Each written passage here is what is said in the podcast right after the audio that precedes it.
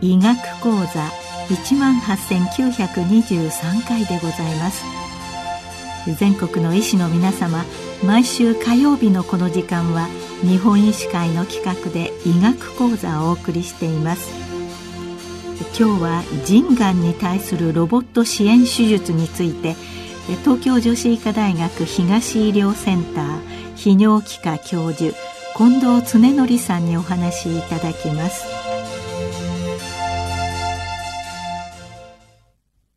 皆さんこんばんは。東京女子医科大学東医療センター泌尿器科の近藤恒則です。本日は、腎がんに対するロボット支援手術というタイトルでお話をさせていただきます。現在、保険収載されている腎がんに対するロボット手術は、腎部分切除術のみであります。2016年に保険収載されましたが、本邦でも導入が進んでおり、症例数も劇的に増加しております。このロボット腎部分切除の解説をさせていただく前に、まず現在の腎がんの手術療法の考え方についてお話をさせていただきます。腎がんの罹患率は10万人あたり25から30人と5大がんほどは多くありません。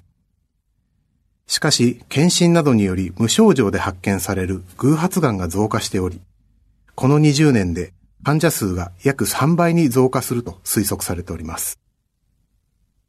先生方もご存知の通り、腎がんは薬物療法や放射線療法では治癒に至る可能性が低く、手術療法が最も効果的な治療であります。そのため、手術療法の改良は重要な課題であります。実際に手術療法はこの20年で大きく変わってまいりました。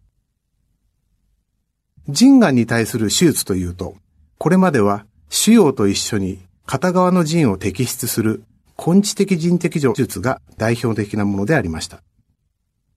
1960年代に確立した術式ですが、当時最も有効性が高いことが示され、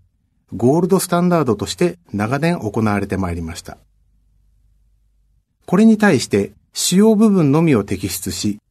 できるだけ腎実質を温存する手術を腎部分切除術と呼びます。当時も腎部分切除は行われておりました。しかし、当時は残った実質からの出血や尿の漏れを防ぐ主義がまだ十分ではなく、合併症率が極めて高い手術でありました。また、残した腎からの再発リスクも指摘され、腎部分切除は当時あまり広まりませんでした。片側の腎しかない単腎症例に対して、腎摘除による透析治療を回避するために行われるに過ぎませんでした。これが1990年代以降、手術主義の改良や手術器具の開発などにより、腎部分切除がより安全に行われるようになってきました。そのため、腎機能が正常な症例に対しても、腎部分切除が行われるようになってきました。その後多くの研究により、ステージ1の初期の腎がんにおいては、腎部分切除と根治的腎摘除の術後再発、がん特異生存率は変わらないことが報告されるようになりました。この腎部分切除の大きなメリットは、術後腎機能の温存です。根治的腎摘除の後、腎機能は30から40%低下します。一方で腎部分切除では平均で約10%の低下で済みます。2000年前半になり、慢性腎臓病という概念が広がり始めました。現在では一般の方々にもよく浸透している用語ですが、慢性的に腎機能が低下した状態を意味します。しかし、腎機能が低下したことにより、脳梗塞や心筋梗塞など心血管病変が進行することが知られるようになりました。それに伴って死亡率も上昇する可能性が指摘されるようになりました。腎がんの手術後は腎機能は低下しますので、術後の慢性腎臓病のリスクにも注目が集まるようになりました。多くの研究により、この腎部分切除により、術後の慢性腎臓病の発症率、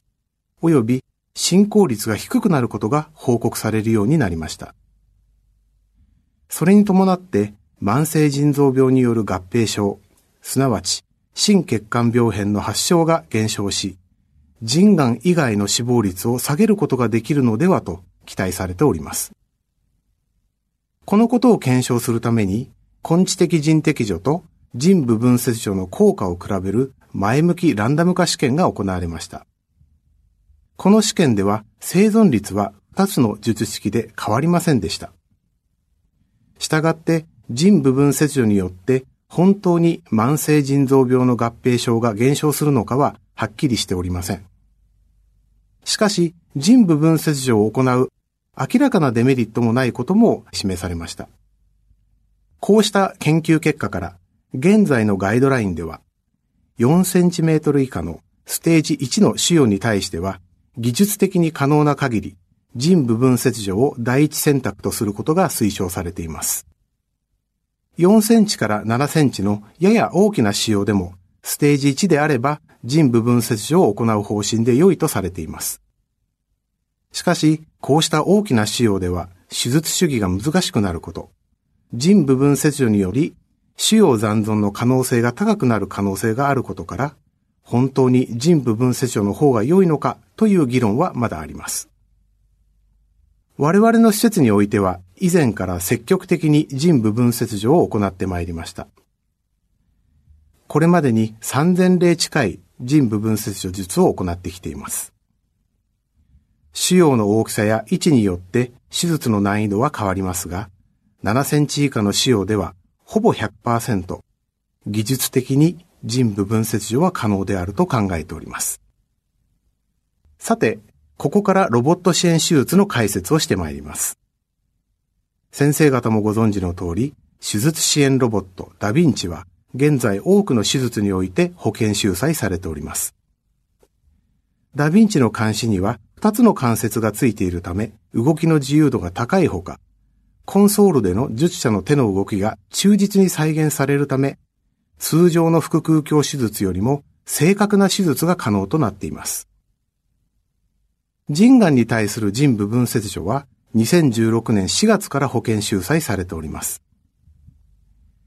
腎がんのもう一つの術式である根治的腎摘除はまだ保険で認められておりません。また、腎部分切除もどんな腫瘍に対しても施行できるわけではなく、7センチ以下のステージ1の腫瘍で、かつ腎がんの症例に限られております。そのため、臓器に転移を伴うようなステージ4の症例には保険を使った手術ができません。また、術前画像で明らかに良性腫瘍と判断される場合もロボット手術ができない状況です。今後、こうした制限が解除されていくことが期待されています。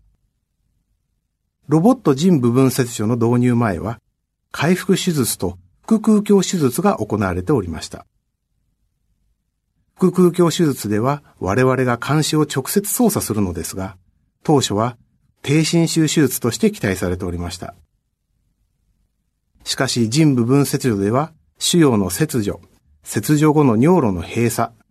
切除部の露出血管の縫合止血、実質の縫合と、かなり細かい手技が必要とされるため、泌尿器科の腹腔鏡手術の中でも、かなり難易度が高い手術でありました。また、術後出血、尿の逸流、聖動脈瘤の破裂など、重篤な合併症が回復手術よりも高い割合で発生していました。そのため、安全に施行できる症例として、我々の施設では3センチ以下でかなり外に飛び出した仕様に限って施行しておりました。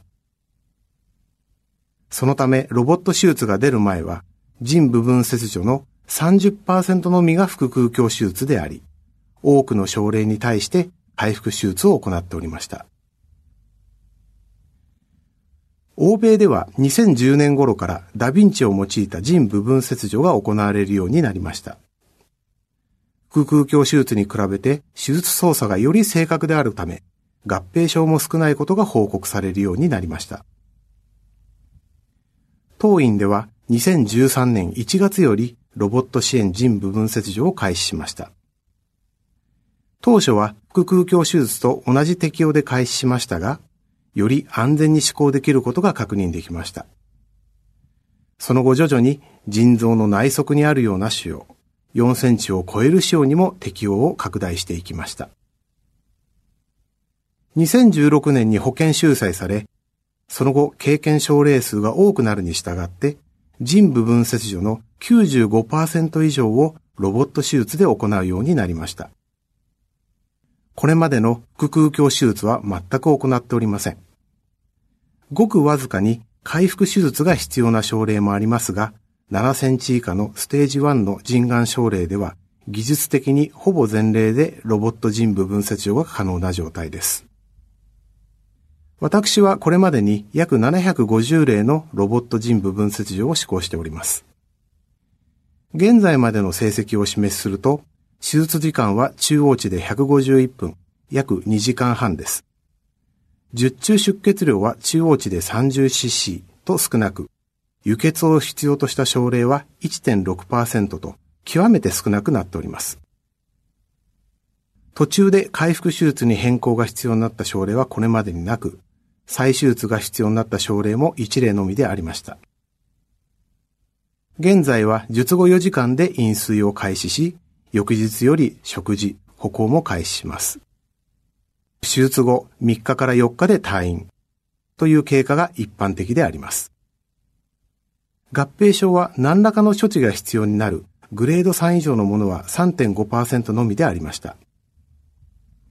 また、腎部分切除に特有な静動脈瘤は現在は1%程度になっており、尿逸流も1%以下でありました。合併症の点でも以前の腹腔鏡手術に比べてかなり低くなっております。ロボット腎部分切除の最も大きなメリットは、術後腎機能が優れていることです。腹腔強化腎部分切除では、術後の EGFR 低下率は10%以上でありました。これがロボット手術ではわずか4%となります。術後の慢性腎臓病への進行を考えると、臨床的な意義は大きいと考えております。なぜロボット腎部分切除において腎機能がより温存されるのかを検討してきておりますが、一つは腎の疎血時間が短くなっていることがあります。腎部分切除中は切除部からの出血を軽減するために一時的に腎動脈をクランプして腎への血流を止めます。腫瘍の切除、止血が終了した時点で血流を再開するのですが、腎の虚血により腎機能が低下する可能性があります。腹腔鏡手術では阻血時間が平均24分、ロボット手術では18分と6分短くなっております。これが腎機能の低下を防いでいる可能性があります。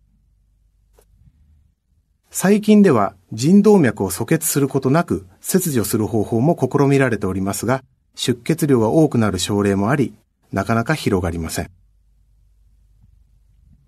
ロボット手術で腎機能が良くなるもう一つの理由ですが、より正確な切除ができるため、正常な腎組織をできるだけ温存し、尿路、血管への損傷を可能な限り回避することができるというものです。私はこちらの方が腎機能温存への影響は大きいと考えております。我々の研究では、術後に残った正常腎組織は、ロボット手術で、腹腔鏡手術に比べて13%も多くなっておりました。最近はサージカルプレシジョン、外科的正確性という考えがありますが、ロボット手術によりまさにそれが体現できていると感じております。このようにロボット腎部分切除は我々の施設の腎部分切除の95%以上を占めるようになってきております。今のところロボット手術の近畿のような症例はありません。高齢者でも全身麻酔が可能であれば施行できます。また近年冠動脈ステント留置後であったり、脳梗塞、不整脈などで抗血小板剤を使用している患者が増えています。こうした薬剤を中止することは、手術期の血栓症のリスクを増加させる可能性があります。その場合は、アスピリンであれば、中止せずに内服したまま手術を行っております。我々の検討では、それでも出血性の合併症が増えることはありません。腎部分切除後に再び腎臓に腫瘍ができることもあります。こうした症例に対する再部分切除は周囲の癒着も強く回復手術でも大変です。ただ、症例によってはこのような症例でもロボット手術によって施行が可能になってきています。それでもまだ回復手術の方が良いと思われる症例はあります。我々の検討では5センチ以上で腎の中央部内側に位置する腫瘍においてはロボット手術よりも回復手術の方が術後腎機能が優れていました。そのため、体側腎がすでに適除されている単腎症例においては、回復手術が選択されることがあります。しかし、今後経験がさらに増加するに従い、こうした難しい症例に対しても適用が拡大していく可能性があります。前述しましたように、腎がんでは無症状で発見される偶発がんが増加しており、現在我々の施設では約8割がこのような症例になります。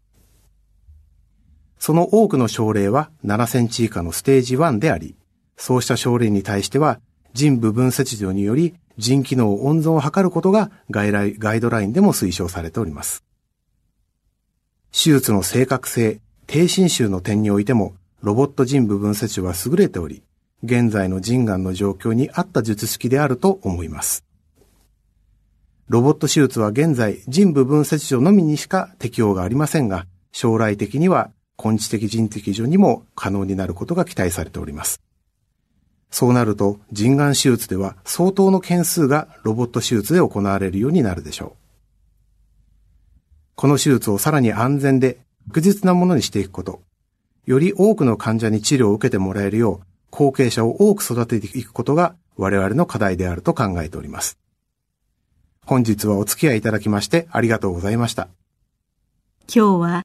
腎がんに対するロボット支援手術について、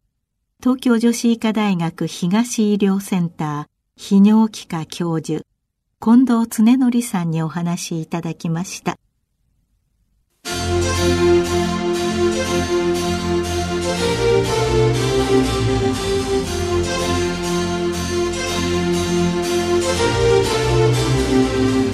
それではこれで日本医師会の企画でお送りいたしました医学講座を終わります。